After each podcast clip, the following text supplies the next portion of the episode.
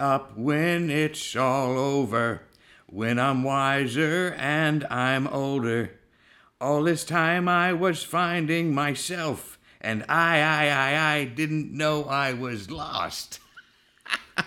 well, that's Avicii, which I guess is a singer of some kind. And if it's an excerpt from my personal blog documenting my experience of self discovery at a clothing optional vegan turkey farm in New Paltz, then this must be Dale Radio. And I, of course, am your host, Dale Seaver, and you're listening to another episode of Some Things I Enjoy. Coming to you, as always, from the foul banks of the Gowanus. And uh, I tell you something, if you're listening to me on your headphones or your hi fi stereo system, uh, perhaps you, you're also the kind of person who enjoys listening to audiobooks. And we at Dale Radio are pleased to announce a new partnership with Audible.com. Get a free 30 day trial and a free audiobook download when you visit audibletrial.com slash Dale Radio. There's over 100,000 titles to choose from, but might I recommend the comedy stylings of voiceover artist Daws Butler in Rare Daws Butler Comedy from the Voice of Yogi Bear. that exists! Or you can just blow it on the Hunger Games, whatever you like. Anyhow, tonight, folks, this is thrilling. I'm pleased to be here with you and with my special guest for the evening as a nor'easter battles down on us on the eve of Thanksgiving. I'm here on the Upper West Side of New York with artist, seeker, is that fair to say? Seeker? Absolutely. And friend, Oliver Halsman Rosenberg. Oliver, how are you? Hi, Dale. it's Pretty nice to good. be here. Thanks Nice for the tea, by the Mm, way. My, my pleasure. And uh, you're doing okay. I gather you have a knee injury. It's unfortunate, but uh, at this point, you know, life is just, it's just, it just is happening and It's it's, coming out of my full force. control, and I'm just doing my best to dance with it. That's right. And you were dancing at the time. I was in Berlin. You're just back time. from Berlin. Just back from Berlin. How was that? You how how long of a stay was that for you? Berlin, it was three months, and, and it was was that relatively long for you? Wow, uh, I don't know. Time is a really strange concept for me. So Yeah. it can, you know, each day can be a year, and each year can be a day. So three Sure. months was simultaneously a flash of an eye, and also like many lifetimes. But um, Man, I like that. I think three months think is a good. It's a good many chunk. It's a Yeah. good chunk. Yeah. It was just, you know, things get ripe right around three months. Yeah. For instance, when I come to New York, I like four for around four months. It's just it's just about perfect. If I Mm-hmm. stay a little bit more than that, okay. After six months, then uh, it's it's really time to go. Right. Yeah, On to the next thing. yeah. Well, uh, now, uh, do we need any kind of any ceremony before we begin? Do you feel like let's we need have to a do cheers. anything? We can Okay, cheers let's do a our cheers. Um, uh, tea teacups. May everyone arrive safely uh, uh, to their holiday tables and back home again. Uh, here, here. Mm. Cheers. And I went with a mint tea. What did you get? I am on uh, the green tea about seven seepings in. Oh well. what has it achieved? now? it's getting very mild. it's I would say it's a light green now. Now we're in a in a kind of magical environment here, isn't it? Indeed. We should start with that. Can you tell me something about this building? It was once the home to what? That's correct. This building is where the Arensbergs used to live, okay. and in the um, I believe it was the 1920s when the Dada movement started. There were three different locations. It was in Zurich, uh, Paris, and New York, and this building, in fact, was the home of the Dada movement because the Arensbergs had a big studio and they would have salons where artists like Duchamp would come and and stay, and all different people would present their concepts and ideas. I mean, the salon doesn't happen so much as as it is anymore, but this this building is pretty magical in that respect. And then. Um, you know, Duchamp actually used to live here, and then my grandfather worked here with Dali, and like Marilyn's been in and out of these doors, and I don't know, so many. But so what, what was people. it? They, they had a studio what, before it became apartments, or they were always apartments. Well, no, this building was designed. Actually, this whole neighborhood is is it's an old like artist working class neighborhood. I saw the So- hotel down there. Yeah, Hotel des Artistes. That's the real deal, or did they just a real do- deal.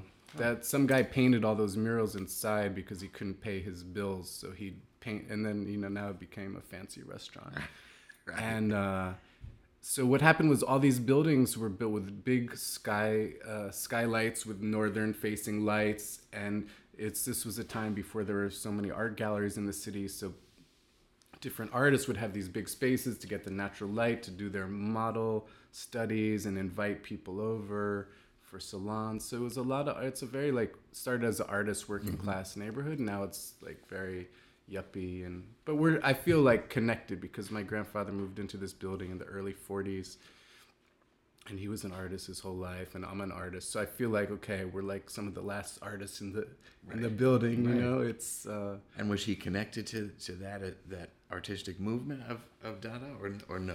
That Well, had kind of passed by then. yeah that that happened I mean, it's still But when he moved Something. to Paris in the 30s, it was definitely the surrealism was still kind of the heart was beating strong in Paris from the surrealist movement. So I think that definitely affected him. And you know, he came to New York in 1940, and then soon after Dali came, and they started working together for 37 years. and this is Philippe Philippe Halsman, Halsman, yeah, is correct. your grandfather, mm-hmm. and he how did he connect to to Dali?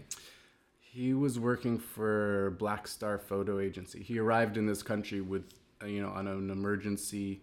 Einstein had his name put on this list by Eleanor Roosevelt's emergency visa for artists and writers. So and he already, arrives. he's he, already connected. he arrives in this country. It's a long story, amazing story. You can read about it in um, this yellow book here. But uh, you know, he We're- arrived we're- with we're talking- six. what is the book called? It's called they Unknown They Halsman. can't see it. Okay. It was released by DAP in 2008. It's a book I edited of his unknown work, and I, you know, I write in the the introduction the it, right. amazing history. It's a very dramatic lead up into that point, but somehow, anyway, you read, read, look it up on your own time. Yeah, and then uh, Amazon is super cheap. but he makes it here. Uh, he makes it here with six with six uh, photographs under his arm, and he's just got a family to support. So he, you know, he's knocking on every door. He gets a job at Black Star Photo Agency. and how old of a kid is he?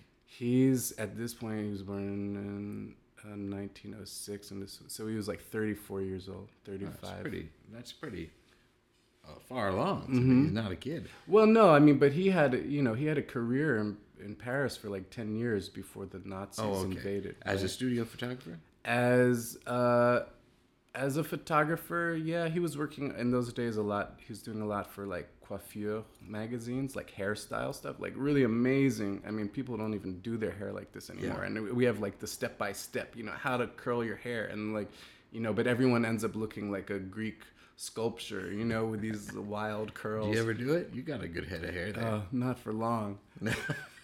oh, this this New York water is killing me. but um, so so at Black Star Agency, at Black Star Photo Agency, uh, I think he probably saw you know Dali was gonna be in town. He was doing the costume design for this opera, so he you know chose that card and took that on as his assignment. And because he was in paris around the same time they had these connections. And then the photograph he took ended up being in life magazine as the picture of the week and dali loved publicity and my grandfather and he had this repertoire with each other that or this relationship where they were both very intelligent but they had this kind of boyish like crazy streak too so i think they they met in this place and kind of know, wild playfulness that goes through both of their, yeah their lives and work. I would imagine. yeah it's it's been it's been an interesting legacy to to grow up Yeah. on the inside Did of he have the kind of destructive uh, tendencies that I feel like Dali may have had? no Did he have those? I don't know I if he don't did or not. so. I don't know as much on the. Uh, no no, I feel like I don't know. yeah no he was i think when he needed to relax he would photograph nudes that's well, that's how the I- story goes I understand. so, uh, and of course, then he and he photographed not on- only working with Dali, but all the greats. And we have a ton of Life magazines here, but Yeah, I mean, really- 101 life covers. I mean that's amazing. There's really, as I said just before we started, there's really just document uh, a document of the 20th century uh, like no other.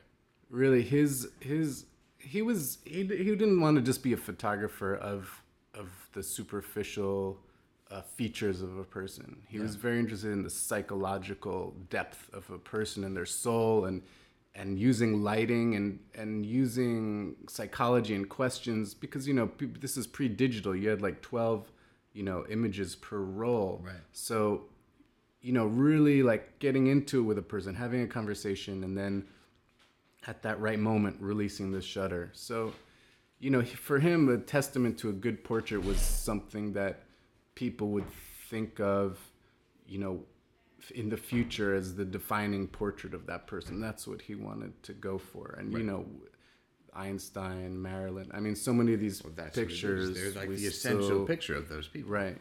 So I think he would be proud you know, if he could see that people are still, you know, every month there's a new cover of a book or a magazine coming out with his work on it. Sure, sure.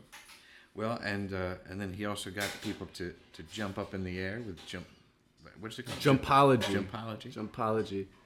Yeah, this was um this That's- was there's just a little, we're just a little Yeah. cleaning in the background. It's, it's okay, getting this things together. happened, life happens.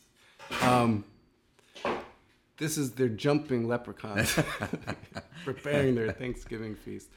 Um But what no, I want to say about that, jumpology. Mm. jumpology, and he got people to, in this, along the same lines of revealing their sort of essential selves by whatever, well, letting their inhibitions down by jumping into Mm-hmm. the air. You saw their real fear or excitement or happiness, or whatever was their on their their faces. their uh you know he would photograph a lot of celebrities and everybody you know has this ego that they're projecting and maintaining that this is who i am and what he realizes through jumping the mask drops is Right. what he would say and their true spirit comes out and then he puts a book together where he's saying okay look at these heads of corporation all the heads of corporation are jumping with their arms up in the air or uh, you know, all the Hollywood stars are jumping like little girls. Like, what does this say? Hmm. Or like, oh, look at these collaborative partnerships. One is jumping with the hands up, and one is jumping with the hands down, so they're balanced. Right. And look at this collaborative partnership. They're both jumping with their hands up, and then these people don't end up working together. You know, so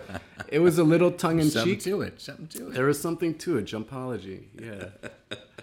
Well, I think that that's that's interesting. I want to connect it to your work Uh-huh. in a way. And uh, I don't know if I'm too far off base, and we'll talk about some of your work.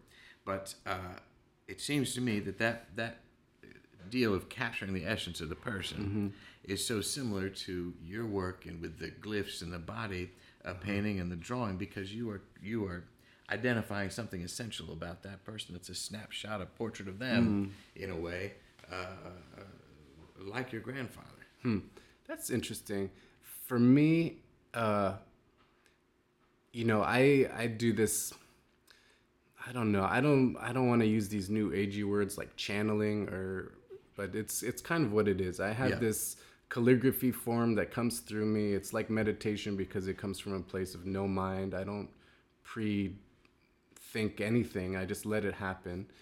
And you know, I work with somebody and I'll just sit there and just close my eyes and feel their pulse and kind of just allow that energetic connection to happen and then I'll just start kind of doing my designs right on their body. And for me it's like a way of like revealing this like energetic you know, we have different bodies. We have our physical body, our energy body, our like karma body. And so it's a way of just like bringing that out. And it's also, you know, I grew up in this around these kind of, you can look around the room and there's, you know, African sculptures and sculptures from around the world. So I kind of grew up very influenced by this kind of native stuff. And I didn't really find it anywhere in our culture. You know, all we have are, um, you know, if men wear makeup, you're basically like a drag queen or something. But it might So- exist in a kind of parody or in a heightened parody, theatrics. Yeah. right? And this is something I started doing on myself, just as a way to connect, you know, with with my own. I don't know. It just sometimes you just do things unconsciously, or you do things because you're feeling it, and it's not. You know, I never set out to do this as part of my art practice. It just kind of, it just kind of led to this. Like I do many different practices simultaneously and this is just one of them and and yeah i think i was i was doing in berlin i was doing this body art project and i was talking with one of the models I was working on, and you know, all these motifs just started coming out. And then she mentioned that she was part Egyptian, and then I like, you know, half an hour into it, I was like, oh my god, all these colors I'm using in the lines, these are all like kind of king tut. You know, these turquoise and these yellows and these whites, these are like the same colors that the sarcophaguses would have. Sure. Sarcophagi, I don't know I think so. Yes. sarcophagal if it was a woman. so, you know, like I was just like, uh, it just was like, okay, there is something really to this. There is something to this kind of operating from a place of no mind and letting the higher intelligence work through you and choose through you and choose choosing by instinct instead of like, oh, well, these colors are in this season. It's like, no, like this. My hand true, just right. wants this color right now, so Right. I'm just gonna let it pick it up. And were you an intuitive child? Was I intuitive? I think all children are intuitive. No, I don't think know. I, I, have seen a couple around around the playground. I, I have my doubts about. I think hopefully, I think, I think, um, but not in the sense that I mean, I think, you know, I, I, I would, there was this Time Life series of like mysteries of the unknown. I remember watching these commercials as a kid on TV, like. You know about these psychics and tarot readers and this person who could levitate, and I was always really like attracted to this kind of stuff. Yeah. So I was like, oh, I even ordered these glasses where you could like see behind you, you know, and they had these little mirrors like on the side. Uh, but I think you know I was. Unfortunately, I could never be like a mind reader. I don't know. I thought that'd be really interesting to be able to read people's minds or know the future. You know. Right. But to a point, it always comes with a cost, though. yeah, it? then I think, wow, what a what a there's always a downside to that. privilege and Well, responsibility. Mm. Well, let's uh, let- let's talk about when I first encountered you, Okay. um, because we go back some time now, 11, 12 years, something like that. Gosh, make me and at old. that moment, don't worry, I'm older. At that point, I think, and I don't know if this is true, but my image of you Mm-hmm. is a bit uh, as a, a kind of a dandy, a kind of a Hmm. dandy. but put together. I don't know if funny. Uh-huh. it was maybe full on a dandy with all the effects of that, but you you stood out. You were not, Oh. and in San Francisco, it takes you know a little little effort. See, I felt like yeah, in San Francisco, you could stand out, and you would. It was. It's not a big deal. I don't because think it was a everyone big deal, yeah. Mm. but I, I, you knew who you were, and maybe it was a, a mustache or something. You, you had something, going, and you were producing what, events, some kind of art spectacle or event. It was really the, the main thrust of what. That's how I came to know you Right. by by my attendance at some of those things, and. I thought, oh my gosh, okay, good good luck with everything to this fella. Uh, he'll figure it out. And then I remember I was at one of these um, uh, 24 hour diner kind of places. And I was there and just there and happened to see you and, another gal and another fella just f- feverish in your drawings. It was a kind of a drawing club or something, I think. And that's when I said, "Oh, he's he's he's more than than what I thought. I got to give this guy a second look Oh, thanks. because there was a real seriousness there, Okay. even within that kind of a, a weird environment of a 24-hour diner in the in the Castro. You know, were really you were I making something. you were making yeah. something work on the back of placemats or colored paper, whatever it was. Sure. Beautiful drawings that Mm. I hadn't seen anywhere else, and some of the same line work I think I see today in in your practice. Mm. But so so from there you start a space in San Francisco. Yeah, well, I- you have to understand. I came from um, when I moved to San Francisco. I was I was living in New York for two years, as I was working as a graphic designer behind a computer for, you know, and just losing my mind. And I was like, you grew I'm- up here. Yeah, I was born here, but after college I moved here, and I was like, I gotta get out of. And I bought a motorcycle. I went to Vietnam. I bought a motorcycle. I got in a car, a motorcycle accident in Vietnam. I thought I was a ghost for three years. This is when I was in, in San Francisco. So you probably caught me in my ghost phase where I was like, well, I'm dead, so nothing matters. I can just do whatever I want to do. and this is a very liberating experience Yeah. to die within your own life because you're totally free. You're free of judgment. You're just you. It's the idea that you're living within your own afterlife, and and so you probably caught me at this point where I'm just like, okay, costume. You know, the body is the original canvas. I'm gonna paint on my body or wear whatever eccentric clothes I want. But also, um, you know, play like I'm I I have a serious side and a playful side. So when I came to San Francisco, I was coming as like a New Yorker, and I was coming as a ghost who's like, okay, I can, if I dream it up, it can happen. So when you're So- when you're at the graphic design place, you're also a ghost. No. After that, you say, "I got to get out of there." Then you go to Vietnam. Then I went to Vietnam, Okay, got I in a motorcycle accident. and then 3 years as a ghost. Three years as a ghost. I know. That's a whole other time, story. Let me finish this first one. But I want, but I want to be clear on Okay. what. That's it. I mean, we're we're talking. We can be flexible in our uh, concept of time. That's a decent. It was a chunk. It was a beautiful amount of time to go. it was a beautiful as- time. as Wow. a- Really. a, a non-living entity, Well, or you were a living. I don't know. I don't know. Things became very uh, surreal after that. What what what snap snapped you out of being a ghost? Well, see, this is what I mean. That's a whole other story. So let me just finish. so when I when I came to San Francisco, Yeah. I was coming as a New Yorker, and I was like, you know, I was like ready to just get stuff done. I had an idea, and I remember I wanted to propose a show. I was doing these, I guess you would call them pop up. That was be pre pop up concept. called that yet. Right. Yeah, yeah. So I was doing these pop up uh, exhibitions, and they all had a theme. One theme, I blindfolded people, spun them around, had them throw a dart at the map of San Francisco, and wherever their dart landed, they had to go and do Right, a thing. right.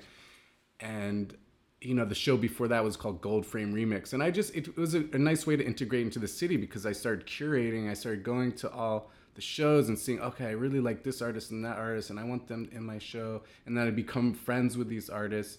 And you know here's a theme. I want you to take you know work of art from art history and just do it in your own style. And then you know we're gonna have a show of that. So you know i started doing these events and one thing led to another. And then i got a storefront in san francisco in the mission district on 24th when you know we it was just like us and like a bunch of gangbangers Yeah, and like local like we were like really the only art space there and it Yeah, was a, like the it was weird- an interesting candy time shop ice cream store. yeah they opened shortly after us so my friend clint and i shop. And then there, yeah right? Or I thought that was, st francis soda fountain yeah, right? That wasn't an old time. That wasn't really there for. a no long that was the guy from boogaloo's opened that Oh, Boogaloos. boogaloo's You brought back some memories i love now. I Ah, wish I could have one of those muffins You always wanted now. that brunch to be better, though. I was- Personally, I- personally, I wow, thought I it was could be so better. that those muffins and that white sauce. But um, so then Triple Base. Yeah, my friend Clint and I were collaborating. You Uh-huh. probably saw us in the diner because we would we were always we were doing these collaborative things, and I think also that came out of seeing my grandfather working with Dali. Just Yeah. this whole idea of like artists collaborating with each other, and like as a spiritual practice, like losing the ego. Like, hey, you know, usually artists are like, this is mine, and very territorial, and uh, but it's like, how can I surrender? How can I learn to be harmonious? Like, how can I work with someone else's designs and just get it into a place where it's it's working together and there's a good dialogue and it's not just really clashing like okay this is mine and this is yours but it's so so Triple Base together triple in a good bass. way. yeah that was our spot we were jumping in a good way yeah yep. and uh and that was great i was there for a couple of years doing different events and different like community based projects it was really important for me to like give back to the community Mm-hmm. at that point and invite kids in we would do like free portrait day just like open the door and whoever walked in off the street just like do a portrait give it to them and let that inspire their own generosity uh, later on in the day or something I tell you, I don't know a whole lot about what's happening anywhere really, but within the you know art art circles and that kind of thing. Mm-hmm. But it seems to me that you are you are ahead of the curve Mm. a lot of, or or maybe you were uh, you know, visionary in that way, in that Mm-hmm. you just you saw where things were headed and you were already doing that kind of stuff. Now Mm. I know that some of these practices, social practice, that thing, Mm-hmm. that goes back some to the 70s, 60s, or you can find people doing it. But specifically call doing it in the approach that you did, Mm. I think was just before the rest of the world kind of Mm. caught on to it. And it was interesting work, the stuff that I saw Mm-hmm. of it.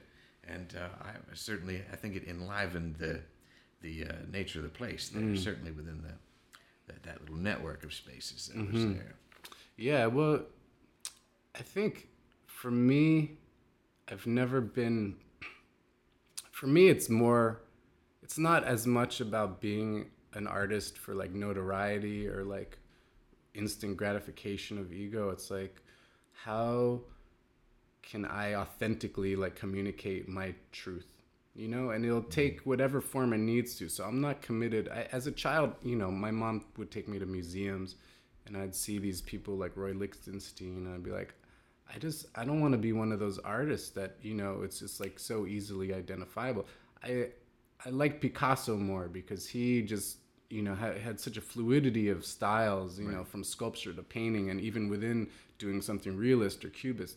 So for this I never wanted to be pinned down. I didn't ever want my art I didn't want to be trapped in a gallery system where it's like I'm a producer of a product and it this is what it looks like and this is what sells so you have you know i'd rather be a broke artist with complete freedom to do what i want to do because it's something authentic versus you know a successful well-known artist that's you know forever trapped you know with a magnifying lens uh, magnifying glass on them and they can't ever break out so I appreciate yeah. you. I mean, I don't even. I just kind of dropped out of the whole art scene after I went to India, to a certain degree. I mean, it's like one foot in, one foot out, um, because you know I just rather spend my life making work and you know b- being the archivist for my grandfather and like you know taking care of his work and putting it out in museums i'm like oh maybe you know i'll have some grandkids who can do that with my work, you know, because I just I'm just like you know, there was there was a time in my life where I was trying to be a serious artist. This was after college. I'd do a series of work, and this is back before digital stuff. And I'd have slides taken of my work and right. send it out to all the galleries, and spent all this time and money. And I think I got rejected from every single thing I applied to or sent for. And I was like, wow, all the money that I spent on this, and the time and life force I could have just been making art and right. Yeah. So and it, probably you needed to do. I mean, the, there there is a something I think that comes out of the school system or what what is some kind of notion that we have that we got to hit. We have to be there first, or we have to be in this big herd of people running to the mm. galleries mm. and all mm. that kind of a thing. But really, what's rewarded are people that find their true voice, and then pre- that is heard mm. or it gets presented back uh, to the world. Mm. Not saying you have to always go through that same channel of the gallery things. I think they have a role to play, but it, it's not for the people that are not yet there. I think with anything, not just galleries, mm. but I think actually making it to some place is once you find that original, authentic mm-hmm. voice mm. and and have some command over it. Right. That's well, when you're making uh, yeah. work that's worth paying attention. Right. To. I mean, for me, it's it got to a point where it's like realizing that style and originality and style is very superficial. Like we're humans. We've been humans no matter what clothes we wear, what vehicles we use to get around. We still, you know, eat, breathe, and shit and suffer and fall in love and fall out of love and have our heart broken and create families and people die and people are born. Like these these are like the universal truths within the human experience. And and and the search for God, the search for the divine, and this this is the subtext of my whole art expression is just this search for the divine. And i always think okay at the end of my life it'll be more clear but like each each thing i do reflects like a certain philosophical or spiritual platform that i'm, I'm at at the time and I just realized if if I want my work to live on, it has to communicate to people, to the core of, of a person. It, yeah. Otherwise, it's just something that you know will have an interest for five seconds, and it's like uh, blip blip blip. You know, Warhol said 15 minutes of fame. Now it's like 15 uh, seconds of fame, or 15 MPEGs of fame, or 15.15 JPEGs of fame. You know, it's so it's but again, if you're making work that is going to be communicating more directly to the human experience, people are going to be able to relate to that no matter what year it is. And so this is, as long as I'm authentically communicating my truth in that moment, then it's going to speak to someone else's truth. So yeah, it's not about being the first or whatever. And I think really it's like punk rock. You know, people dress like this to alienate themselves from others, to Yeah. make a stance, to say like, hey, this isn't me. But now you have, you know, punk rock is gonna be, you know, it's in the the Met or the Victoria and Albert Museum, or you know, now it's like appropriated by pop culture, and it's not what it is and people just dress in punk rock like they saw these other people dress in punk rock and it's become this kind of you know almost like a, a mask like a cliche and Right.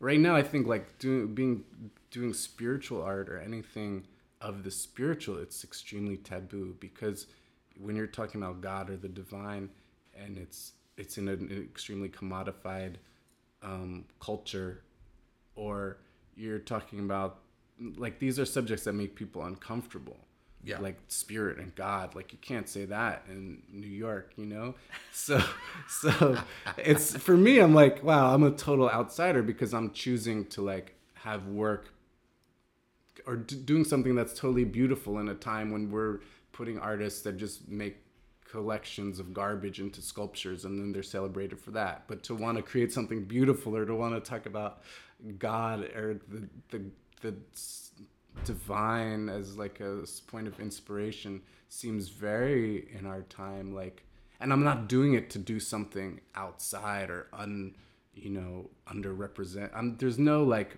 strategy to Right. it it's just know- you like hey this is like- what i'm doing and Right. right now we live in a day and age where like it's not commodifiable because so many people are uncomfortable with their own relationship they haven't resolved their own relationship to it so they don't really want to think about this or that So how does the, how does the work then connect to, to faith or religion, well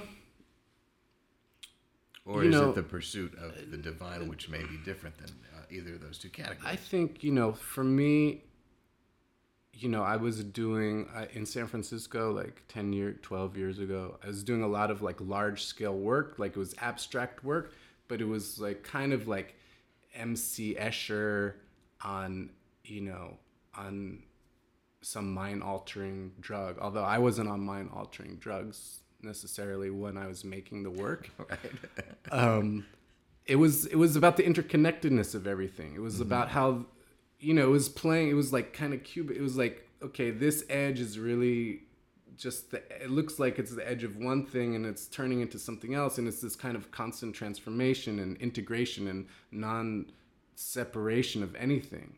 So you know, in this sense, it's kind of like a spiritual concept. God is one, you know, the interconnectedness of everything. But it's like I'm taking that concept and I'm translating it into a visual language. Or I have another thing that I call spherism. Ooh, my phone is vibrating. That's because spherism is all about vibration. I notice every time we introduce a major concept, we, we have the uh, the, So the noises of the spheres are coming through. So vibration. So okay, uh, because I was doing a lot of like reading on like Buddhism at the time, and Dr. Masumoto Emoto's uh, praying to water and watching how th- things freeze differently based on different intention. So just thinking about water and vibrations, and even now in my practice, I'm using singing bowls, but just the way and quantum physics, it was like all these different things were coming into me, and I wanted to create a visual language that could speak about this concept, how because I already covered, okay, everything is interconnected, everything is mm-hmm. like really one plane. And I was like, well, how do I explain the, the macro, microcosmic nature of reality? How come, you know, the cosmos is the same structure as the biology? You know, it's Charles and Ray Eames did an amazing Power of 10 video. Right, it's a great that's, one. That's all about that. So spherism was my update of cubism. So Is that catching on? um, you know, I'm not worried about it. I'm still working on it, but the the the thing is that um, I I've done I I thought okay I'm doing too much esoteric stuff. Like here I am doing like DNA spirals and Fibonacci spirals all done in this visual vocabulary. And I was like, maybe I'm just speaking over the head of people. I was like, if I want to speak to the common person, and this is very Warholian, I was like, I have to. I it, I had the epiphany like in the supermarket.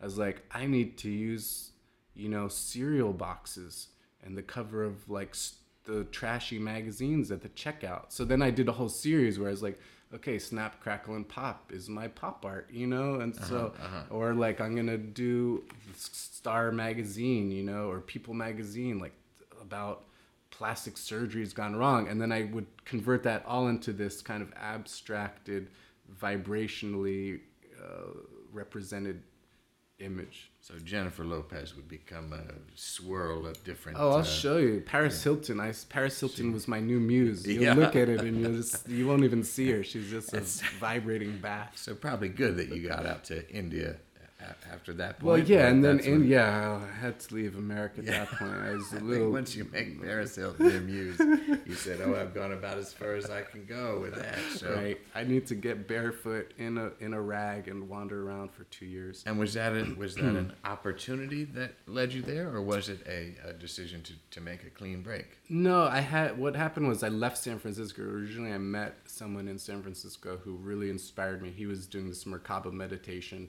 What and is- at the time, nobody knew what it was. Yeah. Maybe they still don't. Well, it just not in the podcasting uh, community we don't practice it. So this, there's this author Drunvalo Melchizedek who wrote The Flower of Life, and it was all about sacred geometry. Uh-huh. And there was a meditation technique that went along with this, activating uh, your star tetrahedron energy body around you. And it's like the intersection of the Sounds good. upward pointing triangle and the downward pointing triangle. You'll see this image like in cultures all over the world. And I met a teacher who was just randomly passing through San Francisco and he was on his way back to India. And I was like, oh my God, you're like the only other person I've met who's into this kind of stuff. And he's like, oh, come to India and, you know, I'll teach you what I know. And then I, that's why I packed up Triple Base. And I was on my way to India, and then my beloved grandmother had a stroke and passed away. And then I had to archive everything in the Halsman archive. So for two years, I was just like working for my family, and I let go like all my dreams. And then finally, when I was free, and I grew my beard in protest, I had a protest beard. I was Oh, like, I'm not was. shaving till I get to India. now, then it's like beards are hipster thing. It's funny. So Well, that's when I had reconnected with you at Uh-huh. some kind of Texas restaurant, and you had the beads and the long. Oh, I, long, I would braid. beard. Yeah, it got so big, I had to just braid them, and I, then I would tie like shells in them and Yes, stuff. it was it was an interesting time. it was an interesting time. And then so then I shaved it and went to India, and and it was funny because then everyone there had huge beards, you know. But, but then I just grew the mustache because you know in India if you don't have a mustache you're like not really like a man, not you know. par, so I yeah. always had my Indian mustache, and. uh And that's the that's the radiator that you w- would have heard in That's- the 1920s. This is, yeah, this is this is such an old building, you get a nice hiss vintage hiss. uh, going. that is a classic New York apartment kind of sound. Yeah, it's getting So cold. I, I, I strive to give my listeners an authentic picture of where I am at any one point.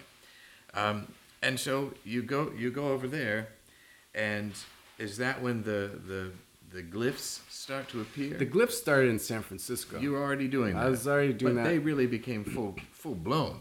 because in India, like this is the one, not the one culture, but you know, every morning the holy men wake up and they start putting makeup on their head. You know, like Ah, the yeah. different lines on their forehead. The three lines in ash across represent this god. The the one red line going from the third eye up to the temple represent this god. So you know, you're walking around India and everyone, like all all my heroes, you know, these like holy homeless men are like all walking around with their bodies covered with their sacred adornments. So, you know, it became a practice. You know, also when you're traveling, living out of a backpack, I was doing like miniature paintings and gouache on paper because that's the easiest thing to travel Sure. with, the most lightweight and versatile. Unless you fill So- up a Lonely Planet guide or something. I would get amazing handmade paper over there. Wow, I have a whole series of these little miniature paintings I did. But so yeah, I just then I would just paint on myself, and then you're just in this whole network of other travelers, and then other people see you doing that, and then they're like, oh, I want that, so I would do it on them, and then I was traveling with some tattoo artists, and then people were getting my designs tattooed on them, and I said, oh, I should just learn, you know. So I don't know. Everything kind of came together in this really. I remember this one week I was in Ladakh, which is in the northern Himalayas, and I was like, okay, what am I doing with my life, you know? And then like the next week, like I was introduced to the Tibetan singing bowls, which I use in my practice now. Right. Um, as vibrational therapy and also like leading meditations and. Uh, And that's just- that's where you lie down on the ground and you you I have coax well, the sound out of the bowls. Yeah, I have a set. I have like I don't know, maybe twenty five bowls at this point. And I I was trained in the Tibetan five chakra system, but I also the seven chakra system isn't so far from that. And then I was also into Kabbalah at the same time. So I was like, I'll get ten bowls. And then once you start collecting these things, it's hard to stop because uh, they're so rich, and the vibration is something you can directly feel, and it'll change your brain wave states. And you don't have it. There's no dogma that goes with it. It's just like, okay, this is a vibration. Lie down, close your eyes, and like people have visions or, you know, get in a really relaxed state or feel refreshed. Is So- there a particular maker that's better than than others? Uh, I get handmade bowls from Nepal. Yeah, the, I just got a set of like um, sixteen bowls that were like the- made on the the full metal? moon. They're like seven. They're they're quote unquote seven metal bowls, but they all have different smelting temperatures, so it's not it's it's doubtful that they have all seven metals in them. Mm-hmm. So, but it's a mix. It's a mix of metals, and they're handmade. And um, so I got the sound balls, and then I got the tattooing, all like within the same week, and then the body glyphs. So it's like everything, and then this is like relating to spherism. So sometimes I'm doing stuff, and I'm like, I I don't know how this relates to my body of work at all, but this is just what I'm supposed to be doing now. Right. And I'll pick up a project.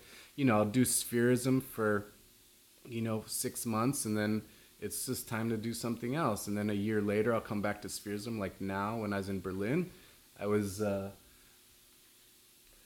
I was doing my body glyphs and then I'd come home and I'd just do these completely labor intensive Spherism drawings. Except now, instead of doing Paris Hilton or Fibonacci spirals, I'm using like Tibetan um, Buddhist Tanka, like tantric Tanka imagery as like the the starting point What because does this that, what does that look like? so tan- Buddhist tantric imagery is is like this divine union of like a, a male and a female consort in union, mm-hmm. meaning Like the tantric sex? yeah, tantric sex. Is that just the one aspect of it?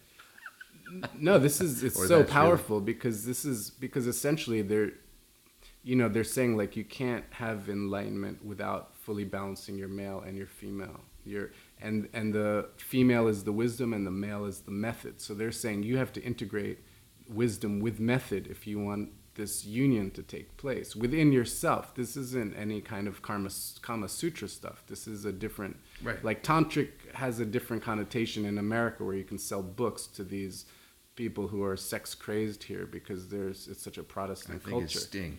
Sting made that. right sting Sting, he had sex for like 17 hours or something, That's- or longer. yeah. And then everybody said, well, how do you do that? Right. I say, why Breath- would you want to do work. that? But okay, that's fine.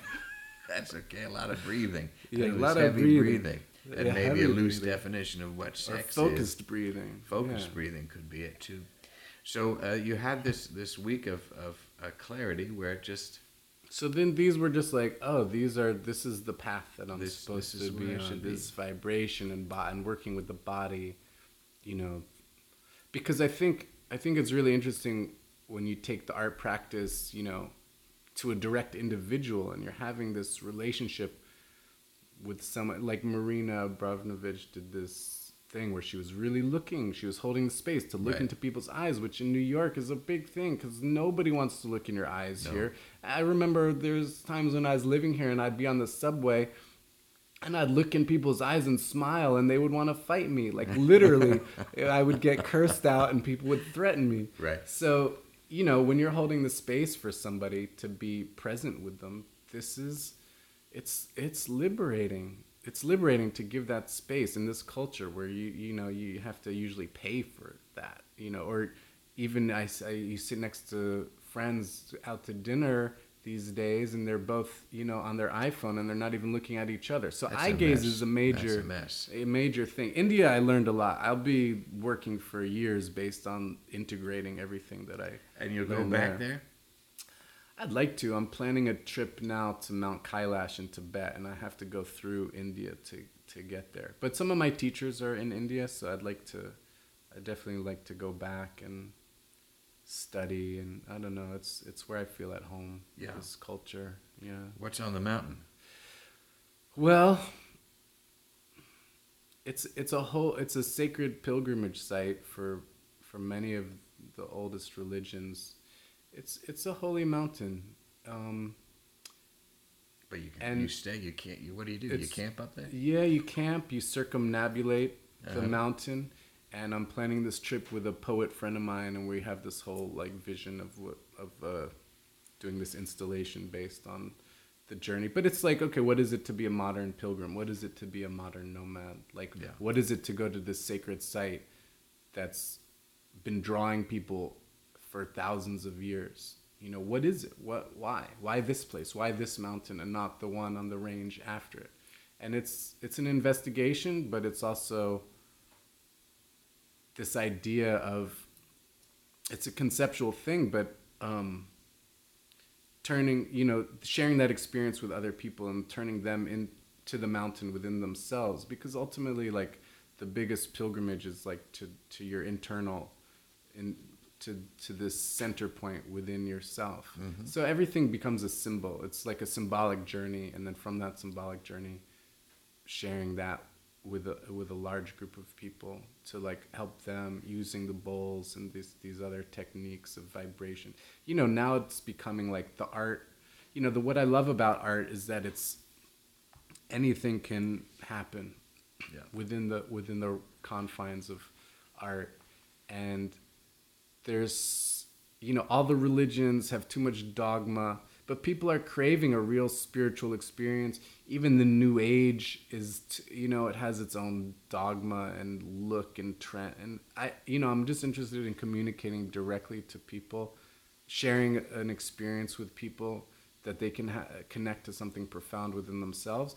And i'll use art for whatever means. This is why i'm not tied to any material because hey we're all different. In yoga in, there are five there are like five different types of yoga. There's like raj yoga bhakti yoga karma yoga. You know you'll either get the connection karma yoga is through service or bhakti yoga is through like dance and abandonment or raj yoga is a combination of many of them or jnana yoga is like just studying the scriptures. So they this system understands that if you want a community con- to connect, you can't say this is the one path. You have to provide them many different uh, avenues to pursue based on who you are. Not everybody is going to want to sing and dance, but maybe that's perfect for someone who's that's their nature. So same with my art practice. It's like, hey, I'm gonna be, I'm gonna do installations.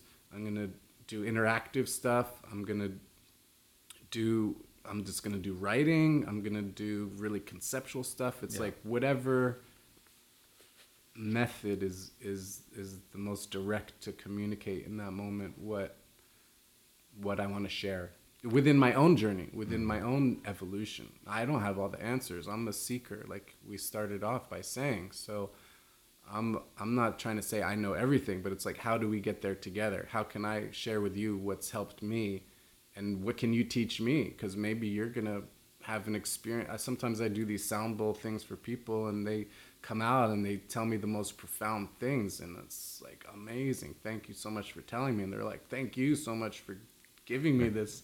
So it's it becomes this like collaboration too in that way. And what kind? What's the what's the tattoo? What, what, how are you doing that? What did you use? What do you use? You Well- said you don't have a tattooed gun, so what right. is it? Ballpoint So- pen. no, I get factory sealed tattoo needles, you know, like real needles, but then I'll I'll tie them to like crystals or like different kind of tools that I can hold in my hand. And then it's just like you know, this it's like pointillism. Essentially it's like pointillism on Mhm. the skin. So you just build up an image by dot dot work. Yeah. Yeah, it's nice. It's no electric, no electrical charge. You know, there's something more. You know, I like this archaic revival. I'm interested in bringing these You know, we can live with our iPhones, but it's it's nice to take a step out of the technological world and like come back into something m- more from like 40,000 years ago. You know, they find these mummies in Siberia that are fully tattooed. And Oh, they didn't have tattoo guns back then. So, They figured out a way to do it. somehow. Ah. What, Did the ghost have a different name? No, it was me. It was just you. So does that mean you believe in the afterlife?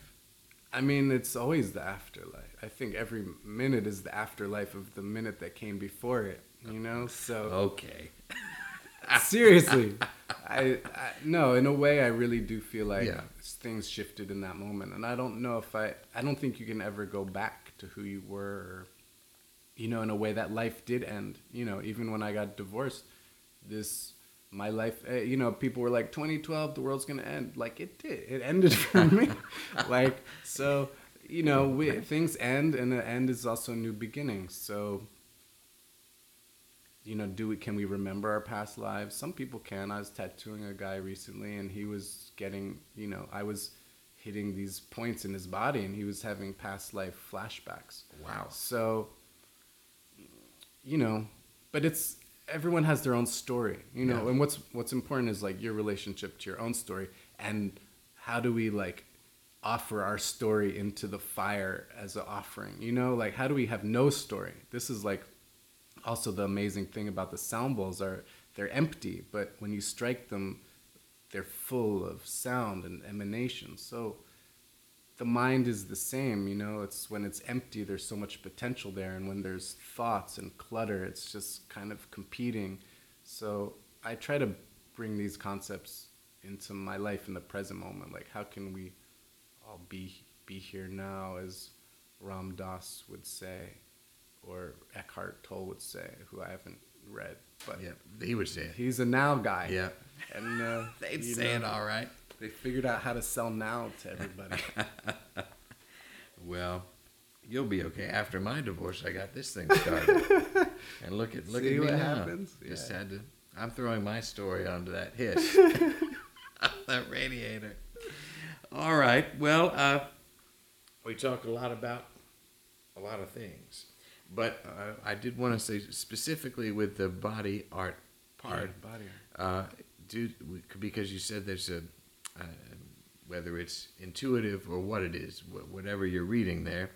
Do, do certain shapes mean different things? Have you built up a, a lexicon? Do you have a shorthand that Um, you know a teardrop repeating three right, right, right, times right. is? Uh, It's a good question. I really I was doing the the JB Blunk residency up in uh, Point Reyes, California, a couple years ago, and I just got a huge photo no seam backdrop scroll, and I would just spend nights out in the s- studio, and I would just sing these lines out, and I kind of did them, you know, left to right, then right to left, then left to right. And you know, different languages would come out, and this is like I'm in in the middle of nowhere, so I don't have to worry about being judged. I'm not judging myself. Yeah. I don't. Ha- I have a particularly terrible singing voice, but I was just like, giving myself the space, and different languages were coming out. At one point, something I was just like weeping. I don't know. Something was coming just out. by so- singing the shapes just singing as if it were a musical patterns. score. Yeah, no, but it is. I mean, what I realized is one of the first times I painted it on myself, and someone came up to me and they're like, "Oh, I can sing that," and she like sang my arm, and it totally blew my mind. Yeah. And I was like, "Okay, so it's language, it's a poem," and then. Then oftentimes I, this these like geometric structures come out, so I'm like it's math, and then I started doing these things I started writing symphonies for this woman who could sing it, and then I was realizing the first time I wrote it, it was linear, and then I started doing these compositions that were I would I call them fourth dimensional compositions because the entire uh, score is there in one view. It's there's no you don't follow it linearly. It's like the whole thing is there. So there's and I'm just like, okay, there's some 12 year old genius in a basement somewhere, whether they're alive now or to come, who's gonna look at this work and be like, oh, I get it. I know Yeah. how to. I know what this is. So, and again, it's like I'm not. I. It's not my journey to have to be the one to sing it and dance it in court. It's like no. Okay, it's my job to just let it through me, whether Yeah. it's on paper or someone's body. So there's definitely repeating patterns and repeating symbols. And the way I do it is I work on it from all. Um, there is no up or down. It's like this, imp- this impression that happens, and different people. I mean, I've showed it to different people, and they'll all say these amazing things about it. I mean, everyone's gonna bring to it their own thing. It's abstract art. It's calligraphy. You know, it what it is for me almost doesn't matter because you're gonna get your own feeling from it. Right. Well, So- we'll leave that to little Marty Rogers in a basement somewhere on Ivy Lane. Or Martha. Rogers. Or Martha. That's right. we'll let we'll let them sort it out. Yeah. But um, Hopefully. I mean, but part of it is also you need to you do need to collaborate because you need to. I mean, one there's the person that you're drawing mm-hmm. on, mm-hmm. but if you want to document that in any mm-hmm. way, you need to have a good photographer there. Absolutely. I mean, this is another practice that came out of being a nomad where, you know, it's all about the temporary and the impermanent. And, you know, I, I'm living out of a backpack, so there is no flat file, you know? Right. And I'm doing these. So I, you know, it's nice to work with photographers who will, you know, capture it in their own vision and then collaborate in that way. And it uh, seems there's no shortage of photographers on on similar Well, journeys. everyone's a photographer now. well, now they all are. But no, I, I I'm, mean, I've been grateful. Man is like a, a photo conference. I guess so. I haven't been in years, It seems like I, it to me. Yeah. I've only ever been through Gosh. the photos of people, There is a time when you wouldn't want your camera out there in the desert because of the the dust and the everything. dust. I would I brought disposable cameras when I you Mm. know I liked the feeling. It was very like dreamy and foggy, but sure I've been blessed to like have some um, some some photographers cross my path who've been very talented. In Berlin, I was working with Paulina Saroche. She was a great photographer, and then she she returned uh, to her her house in Mexico, and I was like, also maybe for the first time in my life, I was like, you know what? I come from a photo legacy. Like I can I can also make my own photos. Yeah.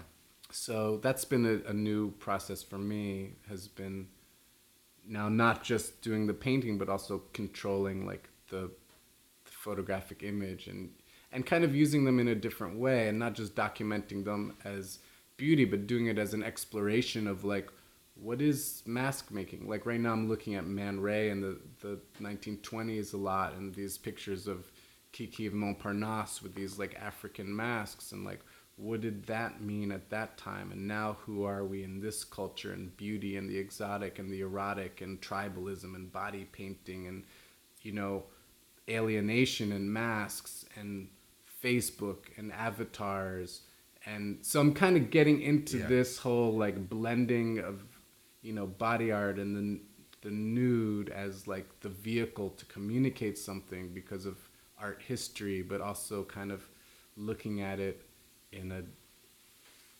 with like a post post postmodern way you know where you're almost coming back to something authentic because it's not it's like you've gone beyond irony to coming back to something authentic again which i think is needed now we just everything is so anonymous and criticizable and ironic and it's just like well what's real people Yeah. you know so Well, the, the the work that I've seen of yours is certainly real, and it's it has a, a, a otherworldly, parallel worldly something quality to it. dale i'm so It really- humbled i had no idea Well, you were paying It- attention well, it really lifts off the the the photographs are Mm. beautiful. I mean, there's that aspect to it, but also it's the body t- almost disappears a little bit, Mm.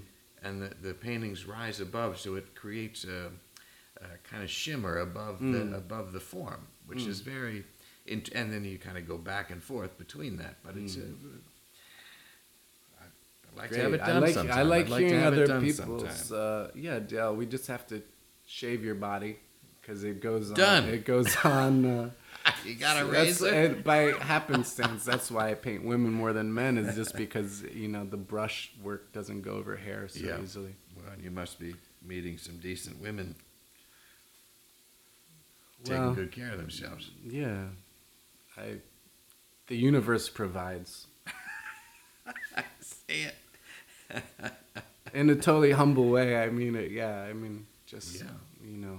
I feel very fortunate to because you know for these people who are agreeing to pose in this way, like it's such Yes. a it's such a, um, a level of trust. I don't and I mean feel to suggest there's anything else going on. I would there not. isn't. I, it's I okay separate. if there is, Well, but uh, no, that's but uh, that. I didn't mean to imply that. I'm sure that uh, uh, you know. I, I've been a rambler myself. I know how it goes out there. I just meant you're not getting a lot of hairy women. Sometimes on the dating that I Right, do, I wish, well, why couldn't you be more like Oliver's models? Uh, I'll give you their numbers if you want to try. Oh, now, now we're getting to what I was trying to to get to. The I, real when I reason made the you're call. here. so, uh, where else besides this mountain do you really want to see? What else is out there? I mean, it's all Hmm. out there, but yeah, you know, space. it's a beautiful like world. To go to it's space. a beautiful world, really. Yeah. Yeah. I'll I'll just I'll give you a sound bowl session. You'll go you'll go like further. that. You know, a lot of people with the sound bowls, you know, it's like a drug. They'll go like on a drug trip, but Like with they that, just disappear into no a come down. Yeah, like seriously. Um, where would I like to go? Gosh. I mean, I love Paris. so I think I have a show there in the springtime of some of these photos. Um, you know, it's such a beautiful, it's such a beautiful world, and there's so many amazing cultures happening all over the place. There's one in Ghana. They do this like amazing celebration where they make their own costumes every Christmas time. It could be really interesting, but I, I don't know. I I try not to plan too much. Yeah. I'm just I'm open tell. to a lot. I'm open to just about anything, and it's it's more like what is gonna show up, you know? Because Yeah. oftentimes in life, we'll I have this whole realization about goals, and you know, when you when you have a goal or a dream or a fantasy, you're creating separation between like the perfection that is in this moment and just wanting something else to make your life better. So I you know, on one hand I'm really reluctant to like dream or have goals because it's almost a way of saying, you know, what I have now isn't perfection. But I'm also human in this body, on this living in this linear way too. So I have to kind of come up with concepts to work towards. But I'm open. I mean, oftentimes the universe has its own plan for you. So no matter what you're Sure. planning, d- yeah. Where do you want to go? Where, where, where, what, where would you like to go? Uh, I like New Zealand. Seems New nice. New Zealand, yeah, I was Seems thinking like a about New beautiful Zealand place. recently too. Super pure, huh? Yeah. Like there no GMOs. Now they've got all that radiation and things from that What where? Fukushima and all that. No, but the that the water doesn't go there. It doesn't go down no, that far? No, it's just it travels like in a, a loop to to America down the coast and then back across Oh, the ocean. Well, then yes, I'll be all right then. Yeah, you'll be New okay. Zealand. Yeah. Mm. I guess You there's a- maybe maybe I could do a face tattoo on you like those Maori Oh, guys. that'd be nice. Make a nice little video piece for us. Well, now you've looked into a lot of people's eyes. Mm. You've sent people on vibrational journeys. Uh huh. Do you think things are getting better? Do you think we have a chance? Absolutely. Okay. You have to believe that there's a chance, or else you'll just, you know, the world is too oppressive and overwhelming to, you know, I go agree. out the door. I agree. And so now, and, and tell me if I'm getting too spooky. Okay, I don't think I am. I don't think I could. let's see. But let me put this to you: Uh-huh. Do you ever feel in all of this uh, questing that you ever uh, in, in have a vision uh, of your grandfather at all? Mm. Have you ever felt connected in that way, or it's, Um, it's it doesn't happen for you that in, You, in that in what sense, though? fashion?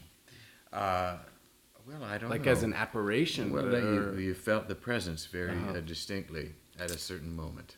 You know, I always feel like I'm living within his blessing. You know, he he worked so hard in his life and did so many amazing things and I'm it's such it's so ingrained in the fabric of my own life that I feel he and my grandmother, you know, I'm taking care of them in a way, you know. We're it's a family business. My my mom and my uncle and my cousin, we all kind of work for the legacy. But, you know, I feel that in like working to help nurture them they're it's coming back you know? Like uh, in a lot of um, cultures there's this like concepts of ancestral worship or you know not worship but just having a connection to your lineage and to your ancestors. Yeah. so i feel in this sense you know a beautiful connection. I love to just walk down the street and or i'll be in another country. I'll be at a camel fair in rajasthan and i'll see like a big airbrushed poster of like Salvador Dali done in garish colors, you know, that's like advertising some mustache competition. So, you know, like I kind of feel like we see each other around the world in this way and maybe not him directly, you know, as like a his because he passed when I was four, so I never really got to know him. But through working on the archive, I remember once uh, he he worked for the New School and he did a photographic lighting workshop for psychological portraiture, and I remember I came across these cassette tapes that were recordings of his classes. And this is just after months of like reading his plays and his lectures and looking at all his photographs. Excuse me. And i remember i pressed play and i heard his voice and it was like blowing air into a balloon it was something that was 2d all of a sudden got volumetric for me like just to hear his voice he became so much more real to me and uh, yeah, that was a really remarkable experience. Um, I don't know. I, I wish I had the chance to talk to him and we could have had some kind of intellectual dialogue. Right. You know, after I got all my dandy dandyism out of me. You're, you're dandy dead fella. But you know, he worked with Dali, so I'm sure he was used to like this this kind of energy. I don't know. Maybe he would totally think I was a crackpot or totally a genius or both. I have no I, I have no idea what That's the What beauty. You you get to choose. you get. To I'll never know. I, I don't want to even decide. Well, so what you're doing, I think, is great, and uh, I'm I'm thrilled to have spent some time with you, and, and and hear all the things that are going on. Wow. And have a have myself. You you filled in the balloon for me. Yeah. Wow. Thanks for this chance. I don't Yeah. normally talk so much about what I'm up to. Well, it's great. It's great, and I uh, I wish you well in all the travels and everything that's going on, and may you heal quickly with your Mm. knee, and uh, have a nice holiday. I have Yeah. have a little bit of business here, just to say, but um, it's great. Thank you. Thank you. Thank you, Yeah. People, can, Thanks is a website that people can check out? There's a lot of websites. Yeah, get into it. Okay. Give me the one, the the gateway. the gateway. You know I, it's very schizophrenic so there's like a different blog for each thing. There's oliver halsman rosenberg.blogspot.com Yep, there's bodyglyph.tumblr.com yep, there is spherism.tumblr.com yeah. and there's uh, there's a handful more Well, then Uh, we, but we that's can, we enough. can put the basic Yeah. links, and then That's- oh that's we'll great. let people do a kind of maze through it. destiny as your tour guide dot blogspot.com that's my photo archive from india Oh, okay. All right. All right. That's a lot for people to look at. but I, I, I did a little dive there myself. There's some great stuff. So it's great. And maybe a show in Paris. But all that stuff will be posted. Anyhow, that's terrific. Uh, and we have another live show happening at Union Hall uh, Monday, December 16th at 8 p.m. Tickets are available online for that show We're at the door. Uh, we're going to have Katie Lazarus of Employee of the Month, which is a terrific podcast and uh, Elliot Glazer of It Gets Betterish, Elliot Sketchpad. Uh, My Parents Were Awesome. He's the author of that book.